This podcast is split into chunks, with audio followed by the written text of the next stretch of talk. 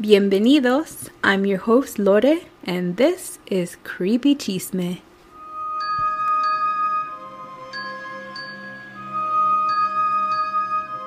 Warning some stories and information on Creepy Chisme may be triggering and are not suitable for all, especially young children. Please listen with caution. Thank you.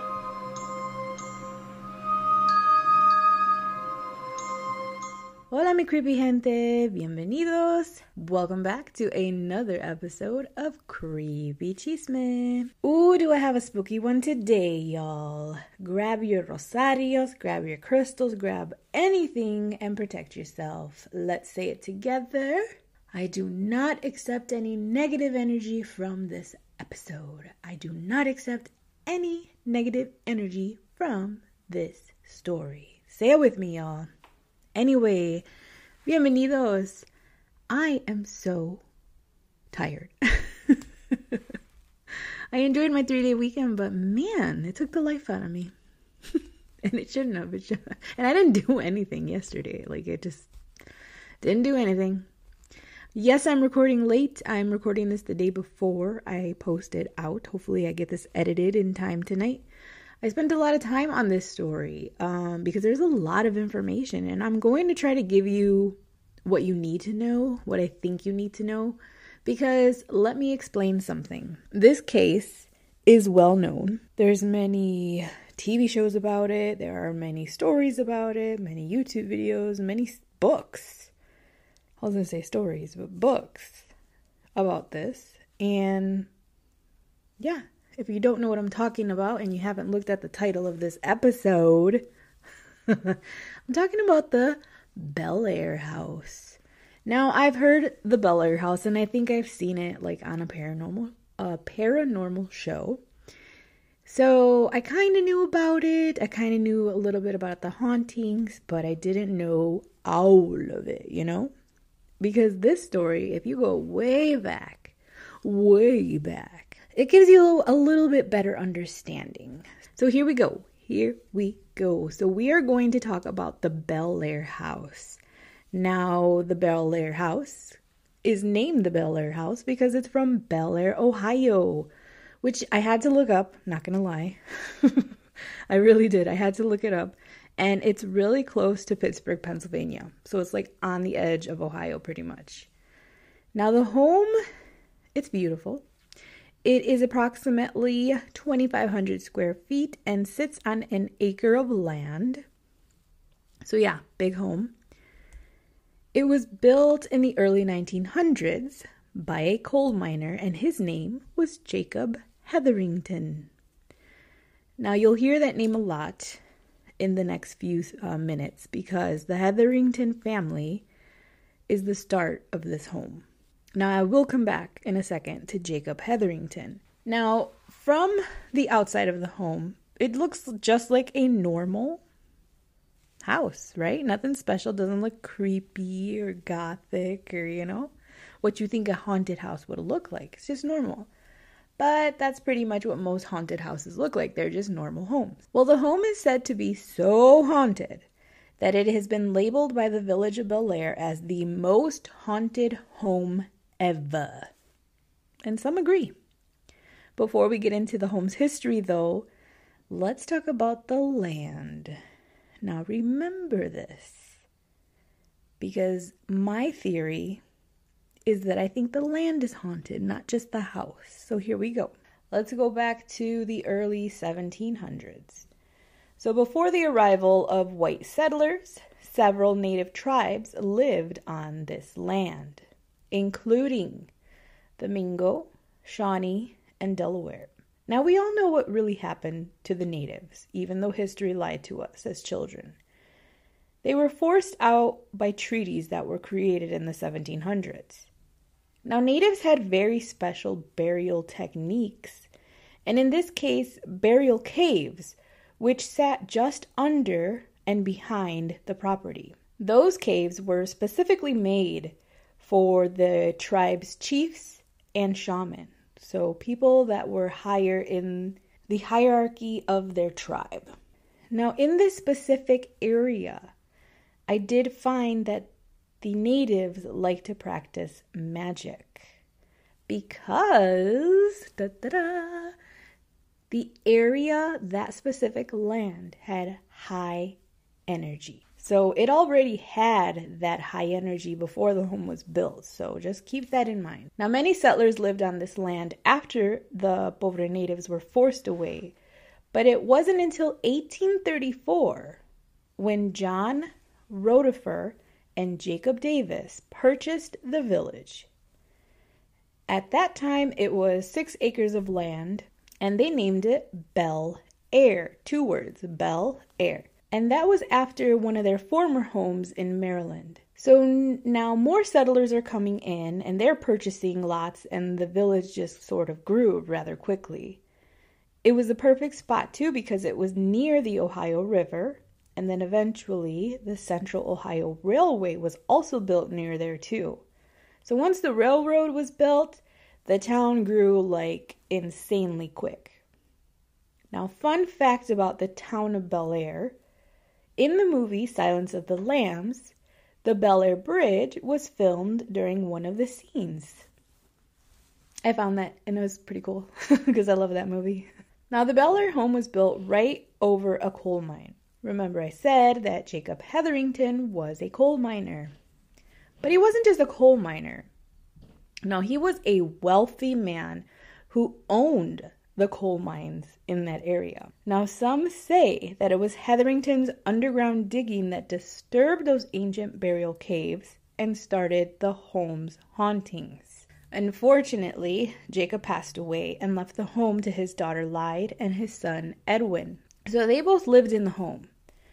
Shortly after, Lyde, his daughter, died in the home, suddenly leaving her brother Edwin completely devastated. I mean, it ruined him mentally, and so he became obsessed with contacting his dead sister. So he turned to spiritualism and he began using mediums in the home to try and talk to his sister. That was a big thing like in the 1900s, people having like seance parties, right? um so he was really into that and he wanted to learn about it and do it on his own. Now, this is one of the theories on why the home is so haunted. Some think that Edwin and his infatuation with seances opened portals that they could not close, or that something evil came through one of these portals and stood behind.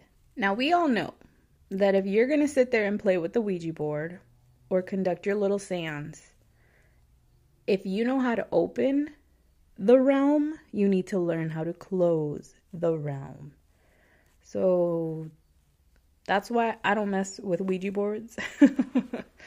I've never played and I never will. That was something my mother was like, so, like, don't you dare ever.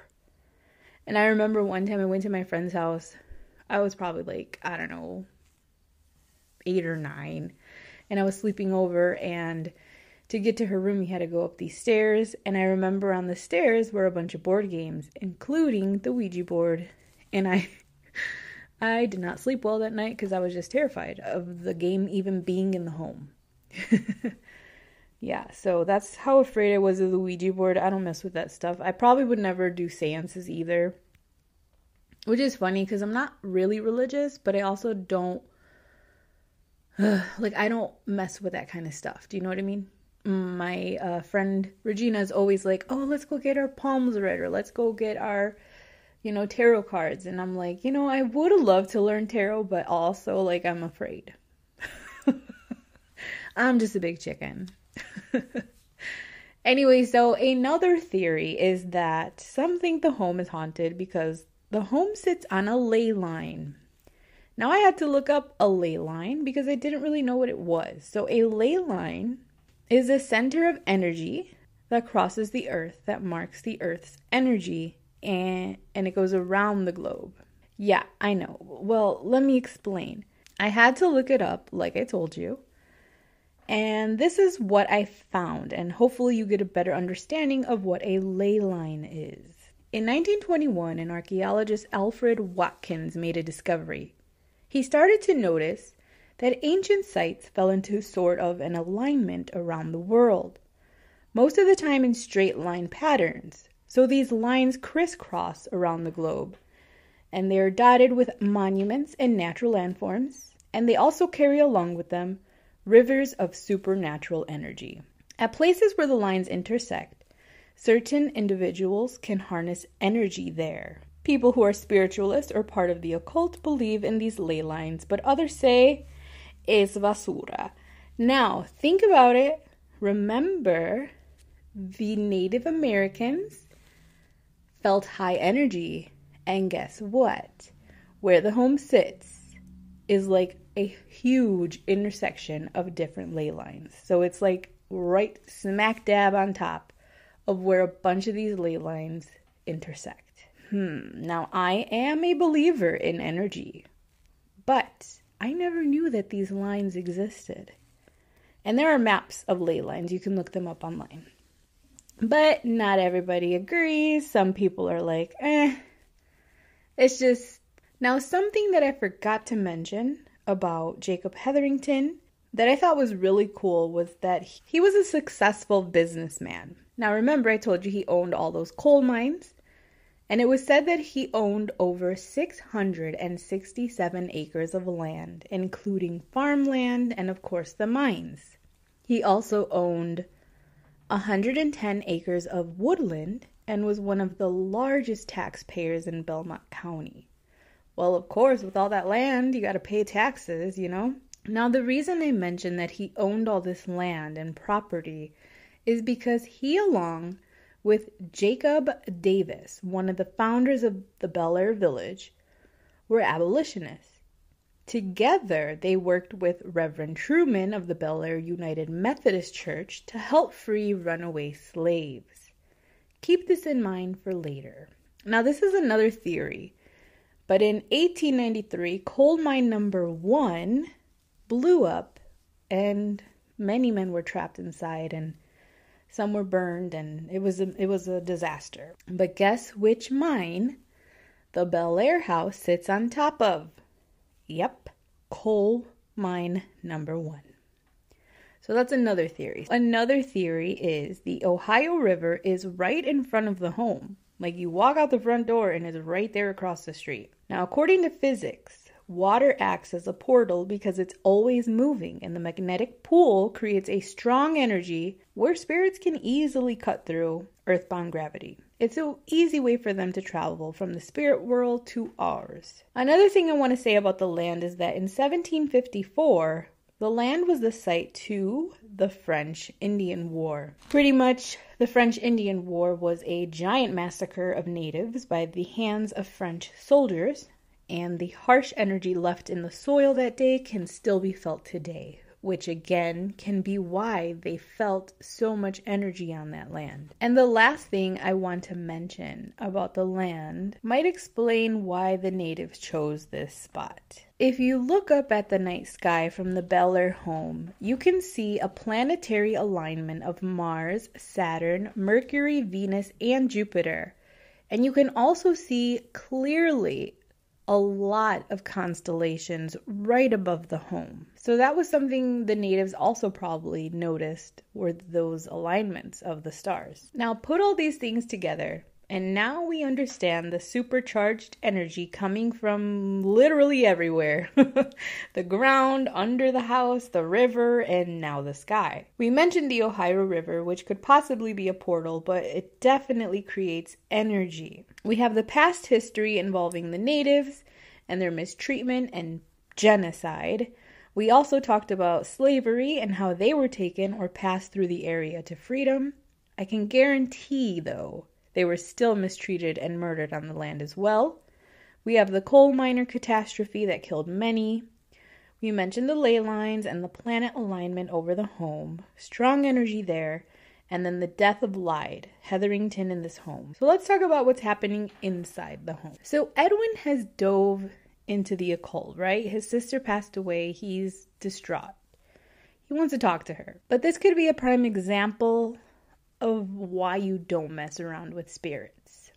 Now, Edwin passed away in 1962 After he passed, a lot of different families moved in and out of the home, and nobody really stuck around for too long. Now, this was because the home was said to have strange activity in it. But it wasn't until the home sat abandoned for a while that people in the town of Bel Air realized something was not right. People passing by would see figures standing in the windows, strange noises coming from inside.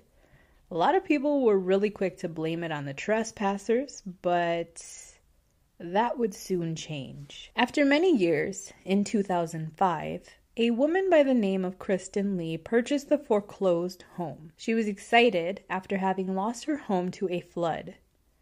It was too good to be true, right? For only $46,000, she bought a beautiful and spacious home for her family. The home wasted no time in proving to Kristen and her family, though, why it had been empty for so long. So in the home immediately as like as soon as they moved in, they would hear voices and footsteps throughout the entire home. Their belongings would disappear.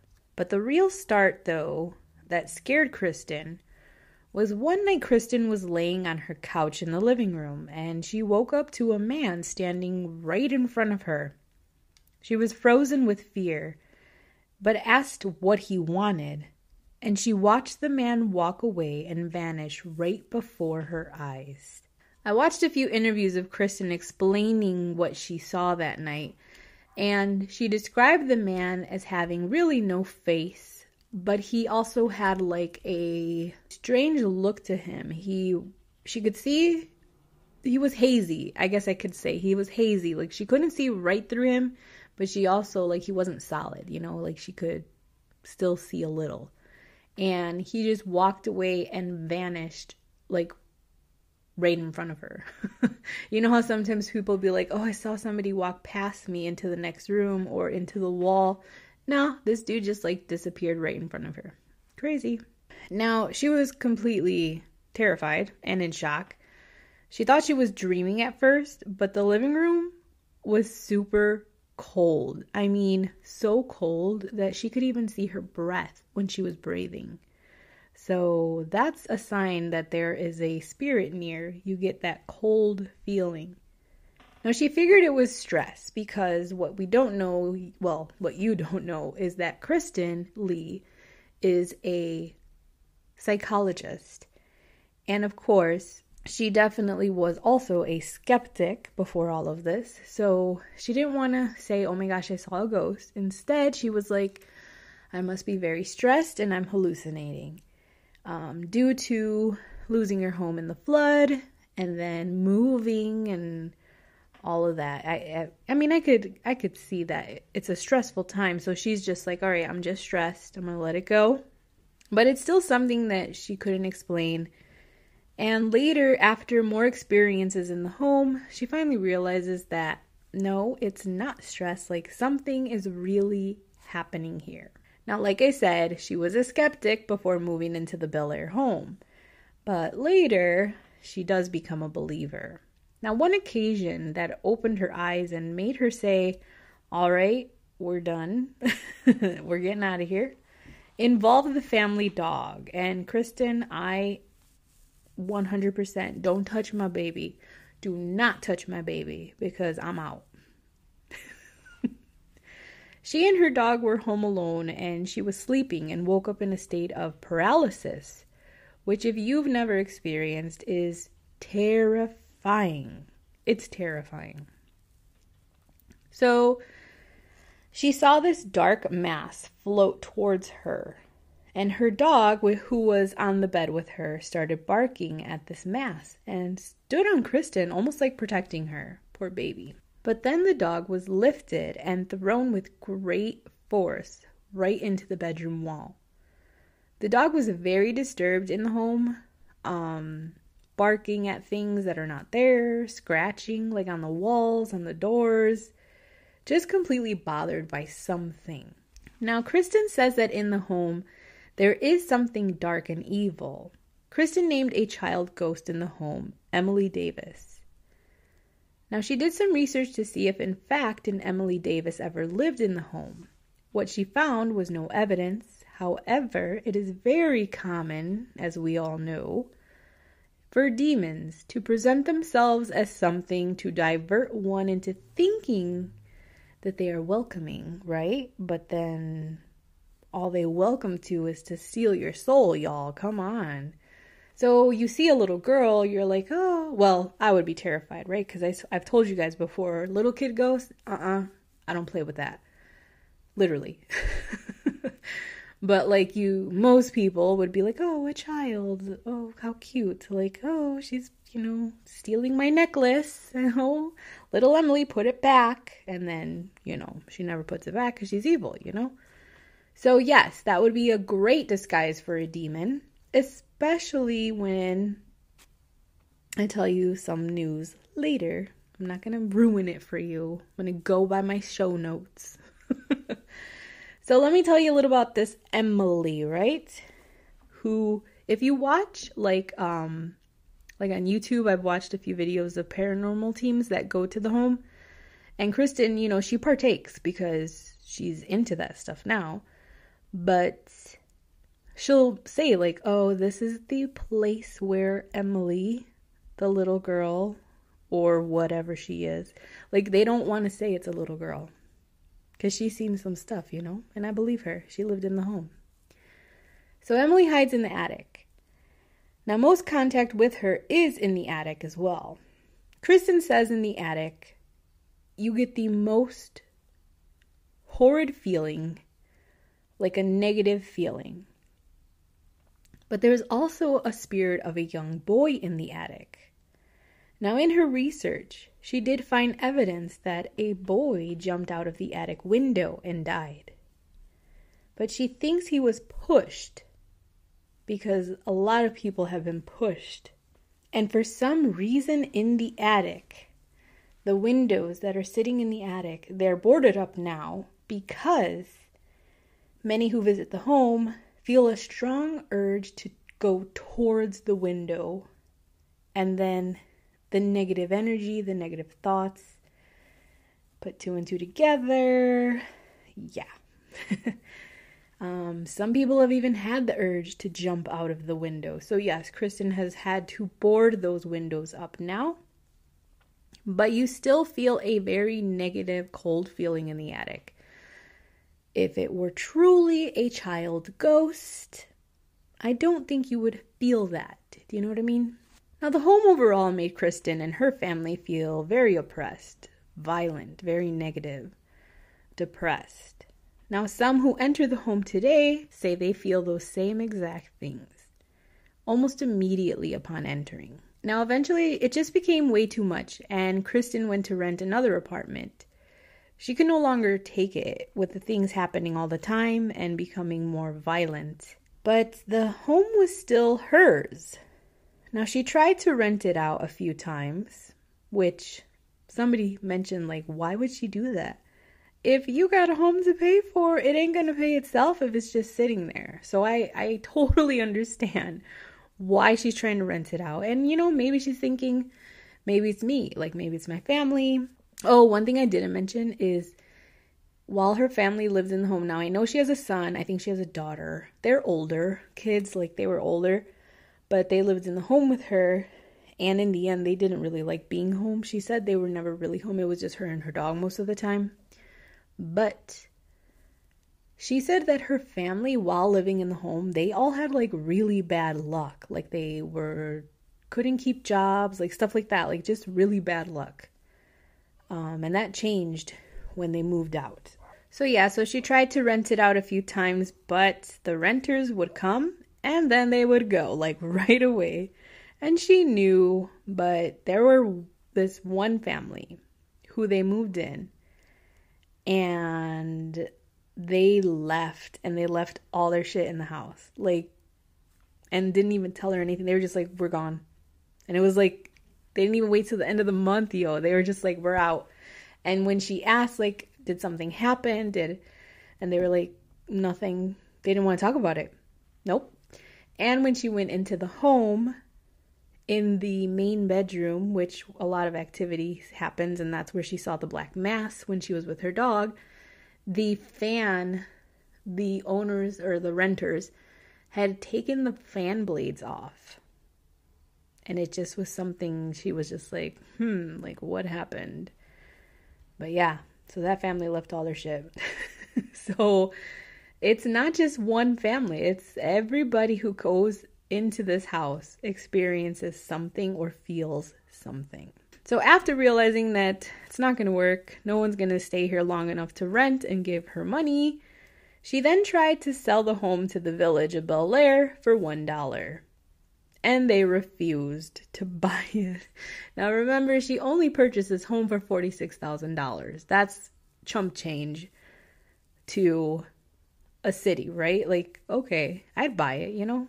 But the thing is, at this point and from the past, everybody knows the chisme, and we love chisme here at Creepy Chisme. So everyone's talking, and even the city is like, hell no, I'm not buying your house. Now, when you say they're buying it for a dollar, they still have to take over the mortgage. So it was probably still about 30,000 she owed on it because they didn't live there very long. But they refused, and the locals, they knew about the home, so none of them wanted it. so she was pretty much screwed. So in the end, Kristen came up with this genius plan, which it really is genius. She decided since the home was so high energy and lots of shit was happening there, she would host it to paranormal teams to come investigate. Now, hoping that maybe they can figure out what's happening here or possibly help solve who's in the home. But also, I'm sure there is some sort of fee that also helps pay for the home itself. So it's a win win situation, right? They get their research and she gets her money, doesn't have to worry about the house. Now, those that have gone to investigate the home have found lots of evidence and experienced activity some even very violent activity. On one occasion, a crew member was carrying like a box of equipment down the stairs of the home when he said he felt something tug on his shirt. Now, it was a very hard tug because it threw him off balance and he stumbled and his arm went through the second story window. He did not fall through the window, but he injured himself pretty badly. Other things like mysterious shadows, unexplained footsteps, phantom voices caught on video, doors that open and shut on their own.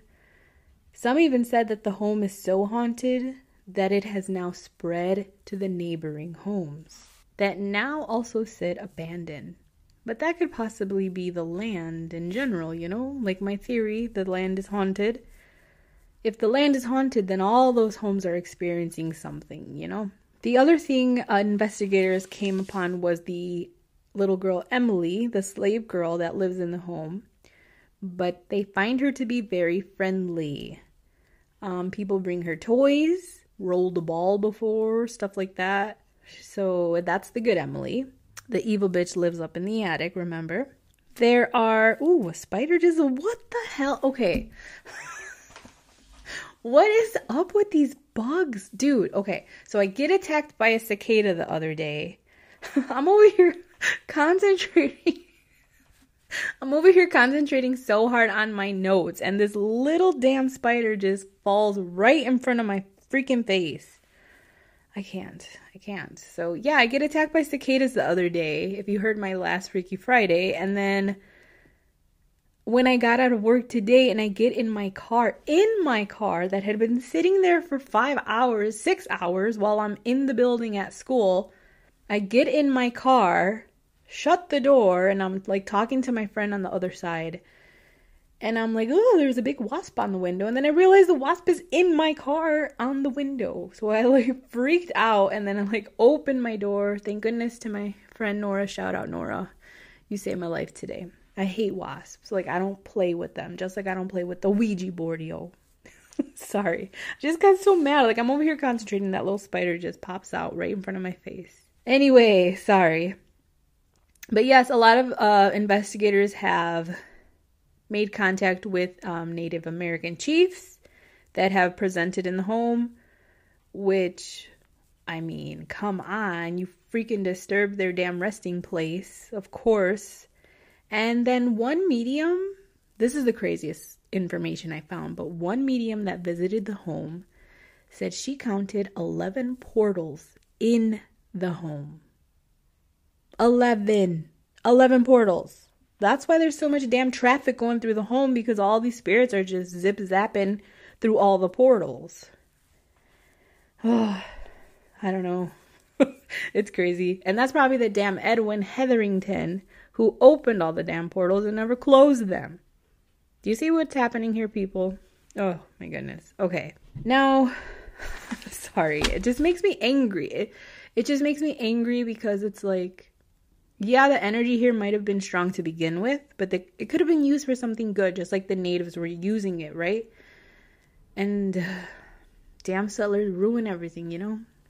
Now, Kristen found some info, but I didn't know if I wanted to mention it only because it can't really be sourced. And she even mentions that, like, if you look this up, you're not going to find it.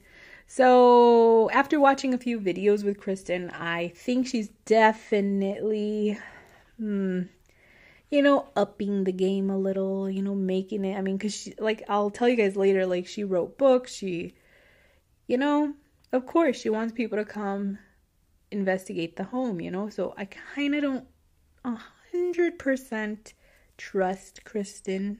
But even though this information cannot be sourced according to her, I am going to read it only because if it is true, then my theory of the land being haunted may actually be true. All right, so let me tell you what she said.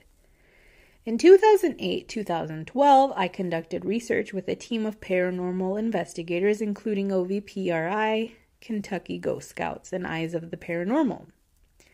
That research revealed that when Jacob Hetherington, who was a millionaire and used to run the city, died, he left the coal mine company to his son, Alex Hetherington, who was assisted by his daughter Lyde. Now, nowhere else did I hear about an Alex Hetherington. Okay, I only heard of Lyde and Edwin so this was new to me. Unfortunately, the business started to fail due to Alex hearing and seeing things that were not there. He also began to have epileptic seizures and declared that demons were trying to kill him. Now, back then, people believed that he was haunted and cursed because of the coal mine explosions. But with psychology, we now know that his failures were not only the disorientation of his sanity, but he had become possessed by the delusional energies that overtook his mind, body, and spirit. Still today, those energies overtake paranormal investigators and researchers. The commitment papers in the story of Alex are not public, so there's no way for anyone to know that information to where it would become psychologically suggestive. Which, I guess now that I'm reading this again, I understand because we know how they used to treat people who were mentally sick, you know? They shoved them in a home and nobody talked about them. So I can see why he has been left out and only Lyde and Edwin are mentioned, especially when he's acting a fool like this, you know? Now, Alex Hetherington was incompetent and locked up in a lunatic asylum. There you go. Shortly after the commitment of Alex, his daughter. So, okay, wait. I'm not sure if you're getting the same information I'm getting. So, when I first read this, I assumed Alex was a sibling of Lyde and Edwin. The more I'm reading into this, he's actually the father. So, Jacob Hetherington was actually their grandfather, and Alex was his son, who he left everything to. So, when Alex was found incompetent and locked up, his daughter Lyde took over the entire coal company and property, along with Edwin. A few years later, Lyde also tragically died in the dining room of the Bellaire house. Her brother Edwin never gave up on grieving the loss of his sister, and this is where I told you guys he became obsessed with, you know, trying to contact his sister. So let me finish telling you what she says, what Kristen says. Now, after Edwin left the military in the 1900s, he moved into the Bellaire house to be close to his sister. When she died, he became distraught and obsessed with contacting her through any medium possible. He became so fascinated with the afterlife and started studying the occult and the art of communicating through different mediums. What he wanted was to strengthen his own psychic ability. Unfortunately, not a lot of the seers had true gifts of psychic medium talents. They saw Edwin as a cash cow, and with him being so distraught, they took advantage of him and they took his money. Now, because Edwin was so depressed and distraught, he then became oppressed and then possessed. He dove into the occult and was not properly trained on how to close those portals, and God only knows what happened to that man when he lived in that home alone. So he actually lived in the house alone. So he definitely had to be driven insane. Now, in the process, researchers believe Edwin unknowingly opened the portals to the other side all over the Bellaire house.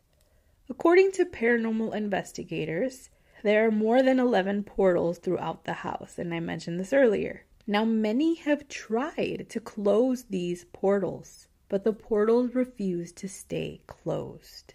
Now, Edwin and Lyde, when they lived in the home, were also known to have servants. Mostly all of them were named Mary. There was one particular Mary that had a child inside of the Bellaire house, and it was rumored that the child had the bloodline that was needed to allow an entity inside of the Bellaire house to grow stronger, to do Lyde's bidding. There are village rumors that a servant's child was lured to the attic and plunged to his death out of the window. The funny thing that I cannot put my finger on is that neither Lyde nor Edwin ever got married. There were rumors Lyde kept a servant named Mary as her lover. And when Mary became pregnant, that's when she lured the child and plunged them out the window. After Lyde's death, Edwin's remaining family members tried to steal the house from him, and they did succeed. That's when the ownership of the Bellaire house left the Hetherington family's hands. Kristen also says that a person named Rebecca Gardner, who was a colleague of hers, found a few handwritten commitments that stated the reason why Alex Hetherington was sent to a mental asylum and what drove him insane in the first place. The reason was the failure of his business. In the papers, it was written that Alex lost the use of his manners and became non compos mentis, which means not of sound mind or mentally incapable of managing affairs. I've read in articles that Alex would be on the Ohio River thinking that he was on a boat headed towards Wellsburg. He would be disoriented while roaming around the railroad tracks. He was even unable to identify who he was. We also came across a psychologist's advice to send Alex to a mental asylum. The commitment paper stated that the business relations worried Alex and that's what troubled his domestic relations. Upon further research, we found that Alex was suffering from partial paralysis of his body, which made him stammer. By the time the symptoms of hemiplegia subsided, other brain problems had surfaced. Keeping in view his mental instability, Judge Isaac Gaston, the probate judge, ordered Alex to be sent to the Athens Asylum for the Insane in Athens, Ohio. Now, in March 1940, there was another explosion in the mines. This time, it was coal mine number two, which was commonly referred to as Willow Grove Mine at the time. It was about 20 minutes from the Bellaire home. The explosion trapped over 180 men in the mine and took the lives of at least half. Also, it left more than a hundred men burned and severely wounded. Although many members of the community tried to rescue the trapped men, only a few men could be saved. It is said that the rescue attempt continued for several days to no avail. This explosion at coal mine number two further contributed to the haunting of the Bellaire house. Many blessings, Kristen Lee. So that is coming straight from Kristen Lee, the woman who lived in the home. That was information, again, that she claims she found, but we can't really source it. It's a lot of information, but like I said, there's tons of information on this case everywhere you look. I just thought it was worth mentioning because it did help me realize, like, even as far back as the Hetheringtons, before Lyde died, like, her father went crazy. So maybe the land was haunted. Do you know what I'm saying? I don't know. I really don't know what to think. Now, Kristen, like I said, no longer lives in the home, but she does allow those paranormal teams to go investigate. Now, there is a rumor that I read a couple places online that the Bellaire house is going to be turned into a bed and breakfast. So if you're brave enough to stay there overnight, then go ahead, go for it. But don't ask me to come. but you can send me your experience. Now, like I said, Kristen did go on to write two books. The first one is called 1699 Belmont Street A Portal to Hell, which talks about her experience in living in the home. She then went on to write Paranormal Confessions. It's about all the different researchers' haunting experiences in the home, including Kristen and her families. They both sound like really good books, something I'd be interested in reading. I did not read them yet. They're really good. Maybe I'll do an episode on them, but they sound really good. So, if you're into that kind of thing and you want to learn more about the hauntings in the home, go ahead and read those books. so, yeah, that is the Beller home. Pretty haunted. So, I don't think I'd ever go. Maybe I'd go like look on the outside. But then again, it's like way out of the way, nowhere near anywhere. It's been a while since I've done a case that I really had to dig into the research for, but again, this is something I love doing. You know, some people hate writing, some people hate, you know, looking up research, but I quite enjoy it, especially when it's something I really enjoy. This episode did go a little longer than I wanted, and like I said, stay tuned for those listener stories. They're gonna be good. Oh, I wanted to tell you that I ended up liking the shirts. I want to change um, one thing on them, and I'm thinking of maybe making another one, but I don't know. We'll see. And a few of you did reach out and say you want one, so let me get the pricing together, find out how much it'll be with the shipping and handling, and we'll go from there. So keep an eye out for those shirts. They'll be coming soon, I promise. I really liked them. The shirt quality was really nice and they fit like a glove. So nice. Um, for my big girls out there, order your true size. They're pretty good. We've made it to the month of September and you guys don't even know like how inspired I am. I love the fall. I love this spooky season. I love it, love it, love it. So I'm I'm thinking, I don't know, I'm thinking of a lot of ideas, but let me just jot them in a notebook and not shout them out yet. It's too soon. I'm just excited because I love spooky season and I've got all these ideas, but we'll see how it goes. anyway, don't forget if you liked this episode and you love spooky stories like this, make sure to like, comment, and add me to your podcast playlist because then you'll get notified every time I post. Also, it doesn't take you more than two minutes to just leave me a review. The more reviews I get, the more people I'll be branched out to. Those of you who already left reviews, I've read them. Love it. Thank you so much. Remember, you can always find me on Instagram, Twitter, TikTok, Facebook groups, everywhere. I'm everywhere, y'all. And if you want to get your listener story in in time for me to tell it on my listener special, don't forget to email me at creepychisme for you. That's the number 4you at gmail.com. Don't forget to tune in next week with my special guests. Guests, that's plural. And don't forget to tune in Friday for Freaky Friday. Make sure to share this episode with somebody who would love it. Or if you loved it, just share it out on social media. It's just a click away. It was fun, y'all. Gracias por escuchar y nos vemos pronto. Creepy Chisme is created for entertainment purposes only. Thank you for listening, and don't forget, stay creepy.